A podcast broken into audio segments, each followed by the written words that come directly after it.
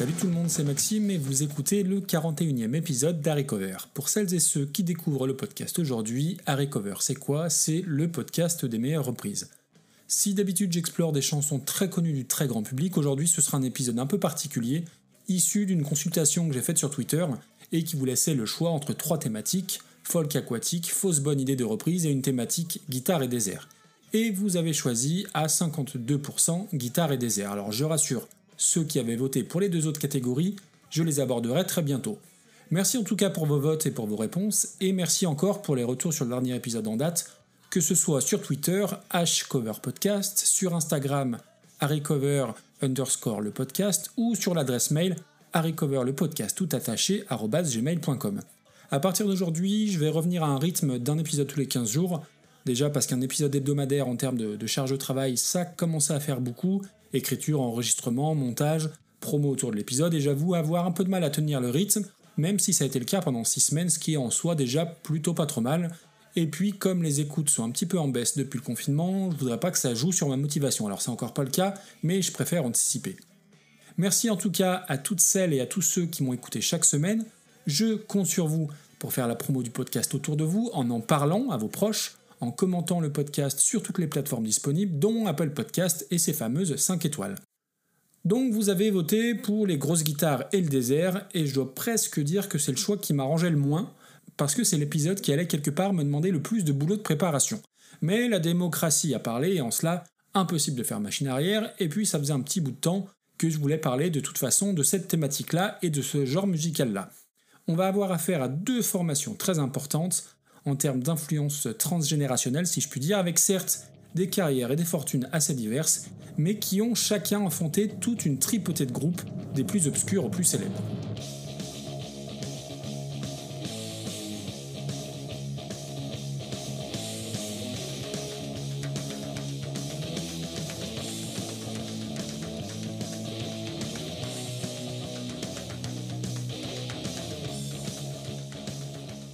Tout seigneur, tout honneur, débutons avec le commencement, j'ai envie de dire avec le groupe qui a presque tout inventé, Black Sabbath.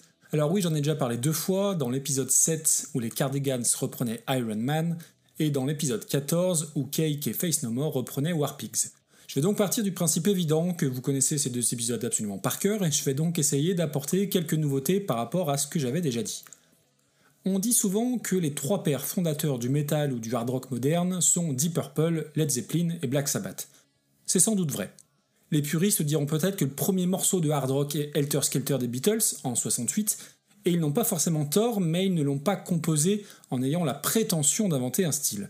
Donc les trois groupes précités ont vraiment démocratisé le genre, et si les trois continuent d'influencer la musique hard rock et la musique metal, Black Sabbath c'est sûrement le groupe avec l'aura la plus large, je m'explique. Là où l'héritage de Deep Purple et Led Zeppelin va essentiellement concerner des groupes dans leur exacte droite lignée et qui évolueront dans des sphères toutes très proches, l'héritage de Black Sabbath va être bien plus large et bien plus diffus. On va revendiquer leur influence aussi bien dans la scène rock traditionnelle, j'en parlais pas plus tard que la semaine dernière avec les Rival Sons, que dans la scène metal, même celle dite extrême. Black Sabbath a même posé les bases de plusieurs sous-genres, du doom metal en passant par ce qui nous intéresse aujourd'hui, le stoner.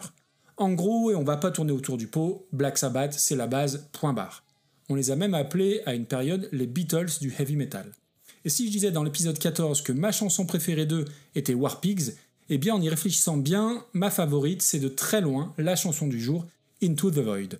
Déjà, parce qu'elle est sur mon album favori du groupe, Master of Reality, leur troisième album en un an et demi, sorti en 1971, c'est un album court, brut, dénué de toute expérimentation, mais c'est un putain de catalogue de riff ultime de la part du guitariste Tony Iommi.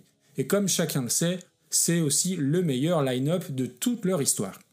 Alors oui, petite précision, Black Sabbath a eu d'autres chanteurs, de Ronnie James Dio à Ian Gillian, qui était en soi de meilleurs chanteurs qu'Ozzy Osbourne, mais qu'on vienne pas m'emmerder avec ça, Black Sabbath c'est Geezer Butler, Bill Ward, Tony Iommi et Ozzy Osbourne.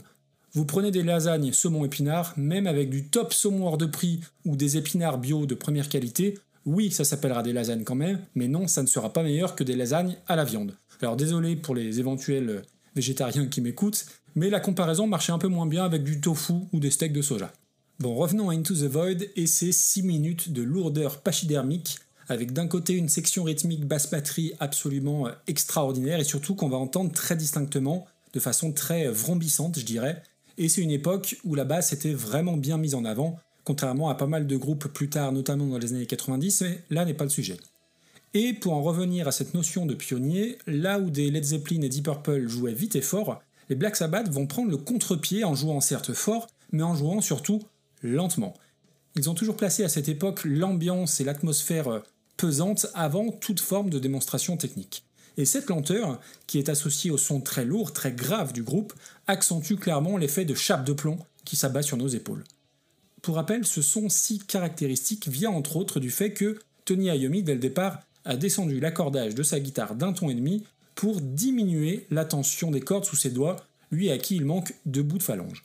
Et puis, quand je disais tout à l'heure que l'album Master of Reality était un vrai catalogue de riffs de la part de Tony Iommi, eh bien Into the Void, ce serait un petit peu la double page centrale. C'est vraiment un morceau incroyable qui va proposer des riffs à tiroir, comme si plusieurs bouts de chansons s'imbriquaient très naturellement. Entre le riff d'intro et ce qui se passe ensuite, c'est très différent, et même la structure de la chanson est particulière et ne respecte pas la trop classique construction couplet, couplet, refrain.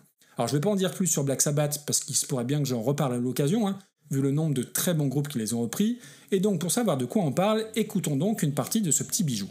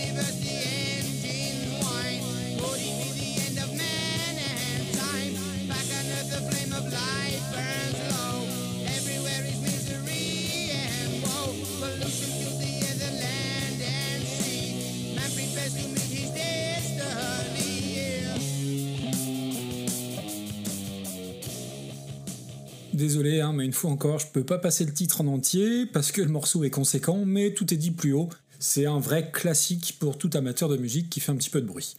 Et pour conclure sur Black Sabbath, quand on pose la question quels sont pour vous les 5 meilleurs albums de l'histoire du heavy metal à Scott Ian, le guitariste d'Anthrax, il a cette réponse très simple et révélatrice de l'importance des Anglais puisqu'il répond c'est facile, c'est tout simplement les 5 premiers albums de Black Sabbath. Leur influence depuis leur début à la fin des années 60 n'a jamais baissé, et c'est probablement le dénominateur commun à tous les groupes de métal, extrême ou pas, ou de rock disons énergique. Et c'est là où votre choix de cette thématique sur le sondage Twitter ne m'arrangeait pas pour la préparation de l'épisode, parce que si Black Sabbath est une référence, la chanson en question, Into the Void, a été reprise par toute la crème du métal, et j'aurais très bien pu choisir deux autres versions que celle dont je vais vous parler aujourd'hui. Bon, en vrai, comme je peux difficilement passer outre, il y en a un peu plus, je vous le mets quand même.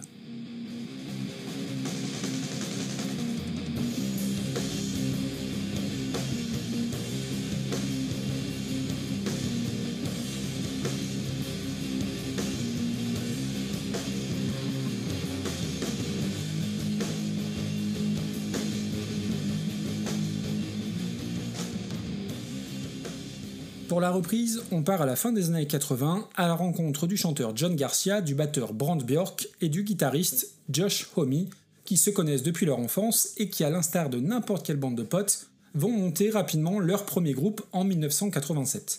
Un groupe d'abord baptisé Katzenjammer, gueule de bois en allemand, tout un programme, mais qui vont se rebaptiser rapidement Sons of Chaos, du nom d'un personnage du jeu de rôle Donjons et Dragons. L'idée de nos trois fumeurs de weed, bientôt rejoints par le bassiste Nick Olivieri, consiste surtout à jammer ensemble et à organiser ce qu'on appelle des generator parties. Et ces generator parties font partie des histoires dingues du monde du rock'n'roll, une sorte de légende urbaine, parce qu'en gros, tout le monde en parle, mais personne n'y a réellement assisté.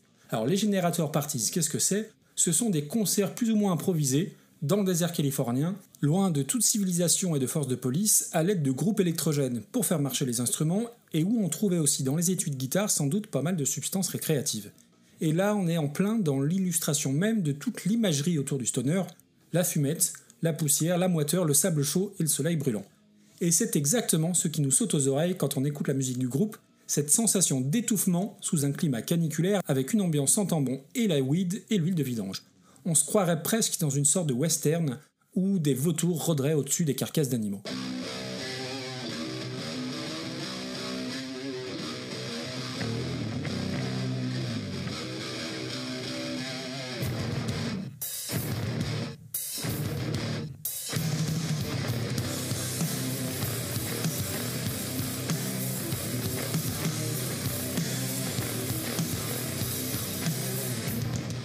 Premier EP, Sons of Chaos, sort en 1990 alors que nos musiciens sont à peine majeurs, 17 ans seulement d'ailleurs pour Josh Homme.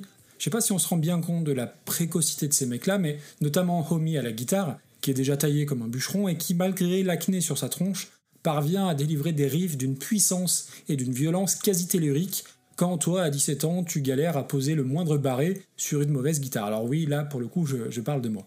S'ensuit un premier véritable album, Wretch, dont vous avez entendu un court extrait avec le morceau I'm Nuts, un album qui est sorti le 23 septembre 91, soit la même semaine que Nevermind de Nirvana, ce qui nous donne une idée de la densité d'albums cultes sortis en 91. Entre-temps, le nom du groupe s'est raccourci en Chaos, et si les ventes sont encore faméliques, le groupe commence à trouver son orientation, un son qui lui est propre, Josh Homme, le guitariste, n'hésitant pas à brancher sa guitare sur un ampli de basse pour donner encore plus de profondeur à ses riffs ultra lourds. La basse, là encore très distincte, s'occupe de nous saisir par les cheveux pour nous faire remuer la tête de façon aussi violente que jouissive. La batterie est sèche, lourde, tout en restant très groovy. Et puis il y a enfin cette voix de John Garcia, véritable coyote déshydraté qui transformerait n'importe quel océan en vallée de la mort en moins de temps qu'il faut pour le dire.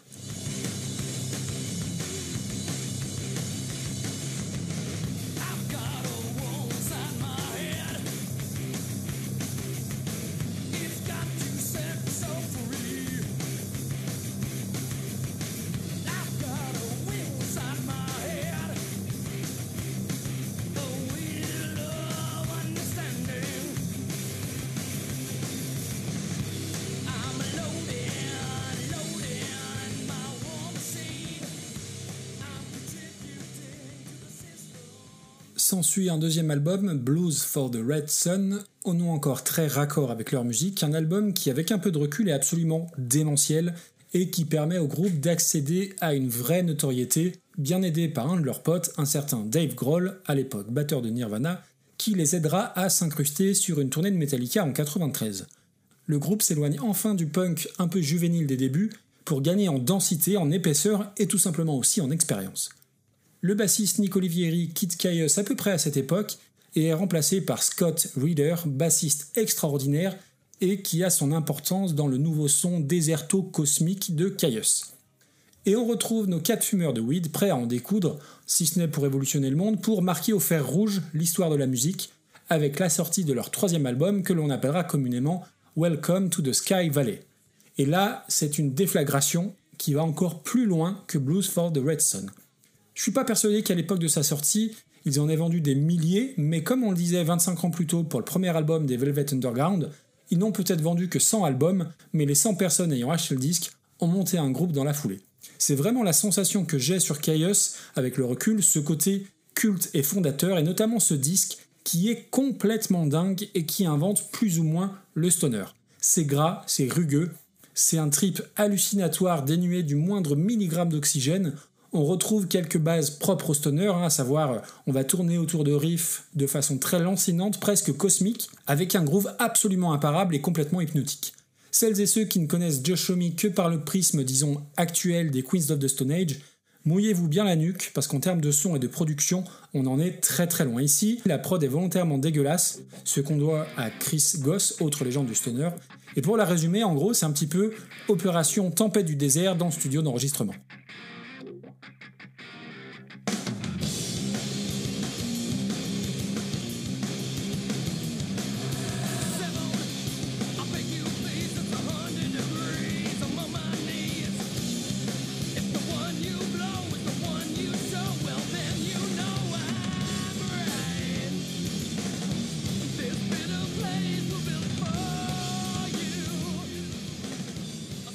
C'était un tout petit morceau de 100 Degrees, extrait de ce fantastique, fort et très intense disque qu'est Welcome to the Sky Valley. Alors moi j'ai connu ça avec un peu de retard, on va dire au début des années 2000, parce que si j'ai commencé à m'intéresser à ce genre de musique vers 95-96, on ne se rendait pas compte à l'époque de l'impact de Caius. Et ce disque particulièrement aura une portée similaire à ce que je disais en début d'émission sur Master of Reality de Black Sabbath, avec lequel je trouve l'affiliation évidente. La différence entre Black Sabbath et Caius, c'est que Caius aura été une vraie météorite sur moins de 10 ans, là où Black Sabbath n'a jamais cessé d'exister, même si, sans mauvais jeu de mots, ils ont eu plusieurs traversées du désert. Caius ferme donc ses portes en 95 après quelques changements de musiciens, avec un dernier album au nom prémonitoire And the Circus Leaves Town, et le cirque quitte la ville. Au revoir et merci. Enfin non pas complètement, puisque l'ami Josh Homme a de la suite dans les idées et qu'il a déjà un nouveau projet, intitulé Gamma Ray, et il se dit que ça serait peut-être judicieux de sortir un split EP avec une moitié comportant des morceaux de Caius et une seconde moitié avec des chansons de son nouveau groupe. C'est sur ce split EP qu'on retrouvera leur reprise d'Into the Void, la chanson du jour. Mais avant cela, continuons d'évoquer l'héritage de Caius. Désolé pour la nouvelle métaphore un peu douteuse, mais l'éclatement de Caius, c'est en quelque sorte l'éclatement de l'URSS. Il va entraîner toute une tripotée de petites formations, toutes issues du Serail Caius avec un langage commun et avec certains contours en commun. D'un côté, le chanteur John Garcia ira hurler dans plusieurs projets, Unida, Slow Burn entre autres, puis finira par fonder son groupe Hermano, puis sortira des disques sous son nom. L'ex-batteur de son côté, Brank Bjork, filera chez Fu Manchu, autre groupe de stoner légendaire, et enfin, comme on l'a dit juste avant, Joe Shomi a déjà monté son groupe, emportant avec lui l'ancien bassiste Nick Olivieri. Concernant le nouveau groupe de Joe Shomi, Gamma Ray, il va vite être obligé d'en changer le nom. Pour une bonne raison, il est déjà pris par un groupe de power metal allemand déjà bien installé. Et avouons que Queens of the Stone Age, c'est un nom qui sonne quand même vachement plus badass.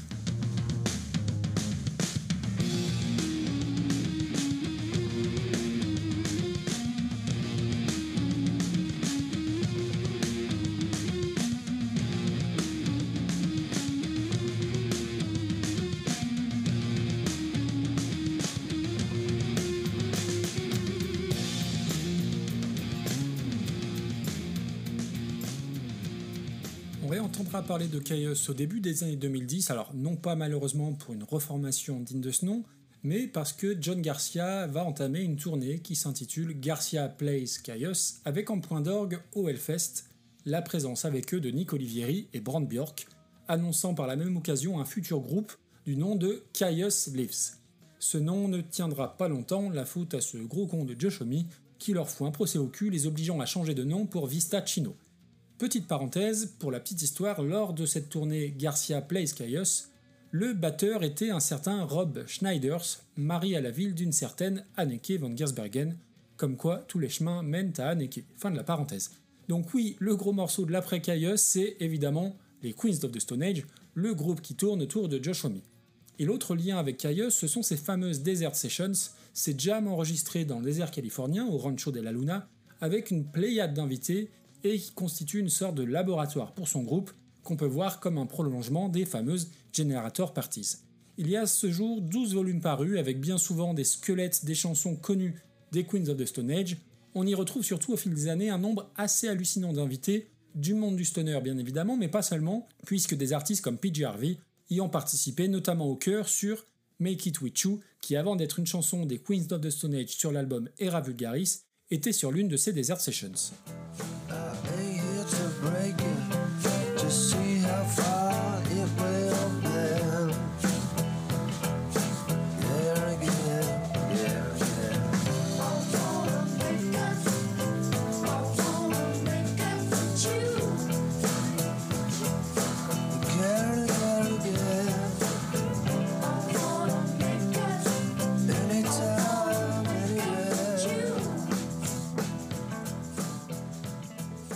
Alors je vous ferai pas la liste des invités qui ont participé de près ou de loin à ces Desert Sessions. En gros, ça va des membres de Marilyn Manson à Scissor Sisters. Mais d'une manière générale, c'est un peu le all-star game de tout ce que compte la côte ouest américaine comme musicien de rock talentueux. Et pas que la côte ouest désertique ou californienne, puisqu'on va y retrouver aussi la participation de musiciens de la scène grunge de Seattle, notamment Ben Shepard, bassiste des mythiques Soundgarden. Shepard apparaît sur les 4 premiers volumes des Desert Sessions, ce qui me permet une transition parfaite avec Soundgarden, qui est un des 4 fantastiques du grunge de Seattle, avec Nirvana, Alice in Chains et Pearl Jam. Je vous en parlerai plus en détail dans un prochain épisode, mais figurez-vous que Soundgarden ont eux aussi repris Into the Void.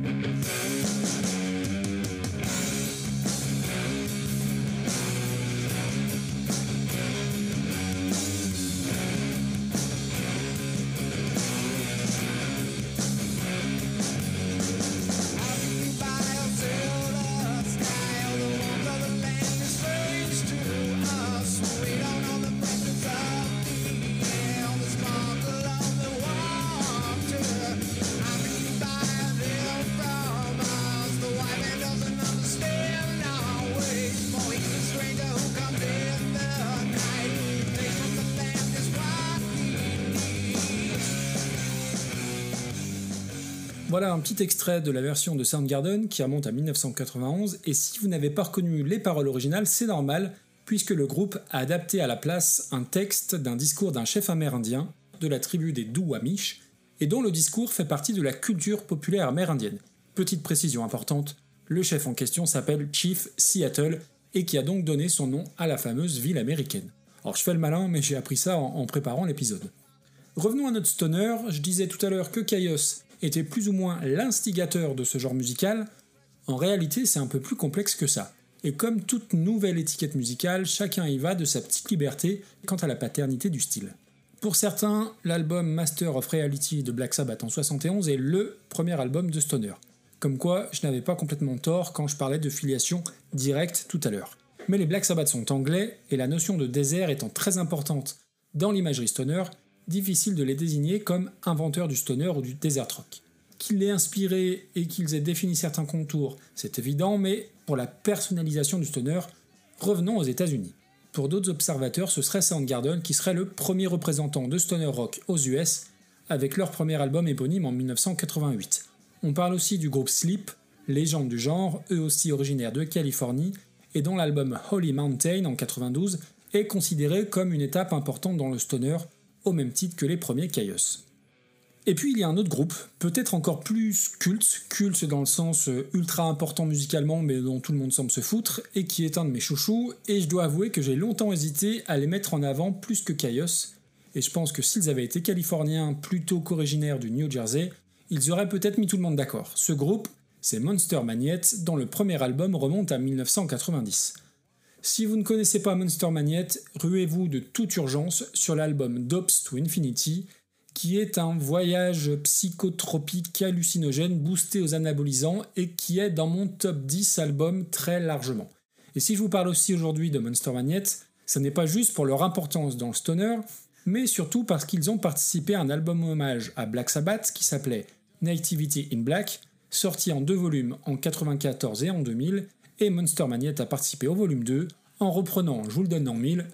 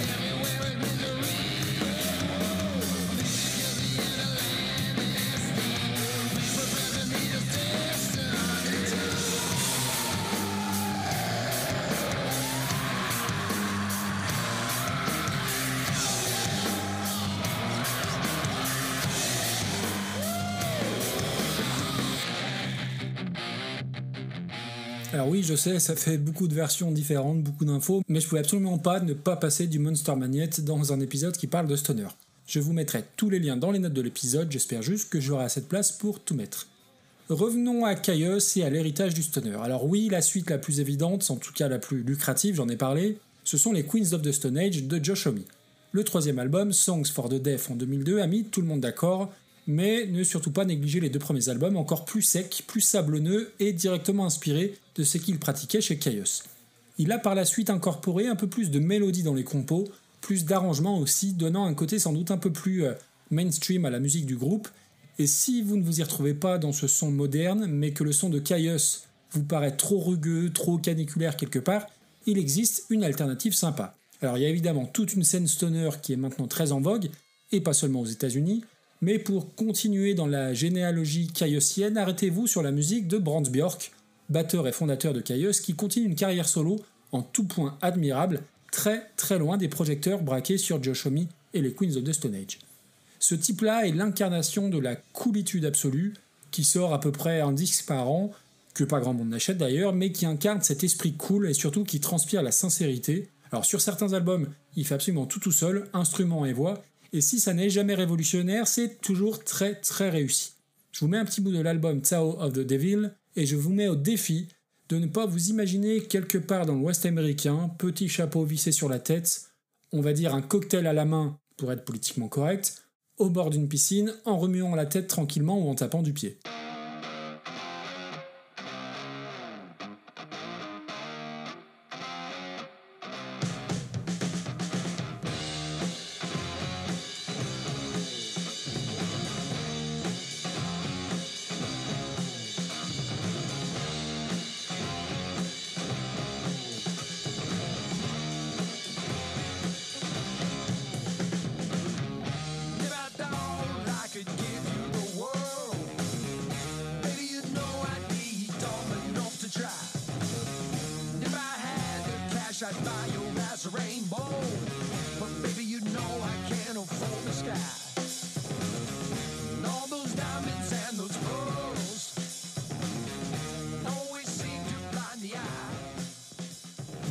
On arrive à la fin de ce bon gros fat épisode. J'espère que je vous aurai pas perdu en route, mais vous l'avez entendu, il y a énormément de choses à dire sur le sujet et encore, j'ai fait pas mal de coupes, mais c'est un pan de la musique rock très important et sans doute un de mes genres préférés.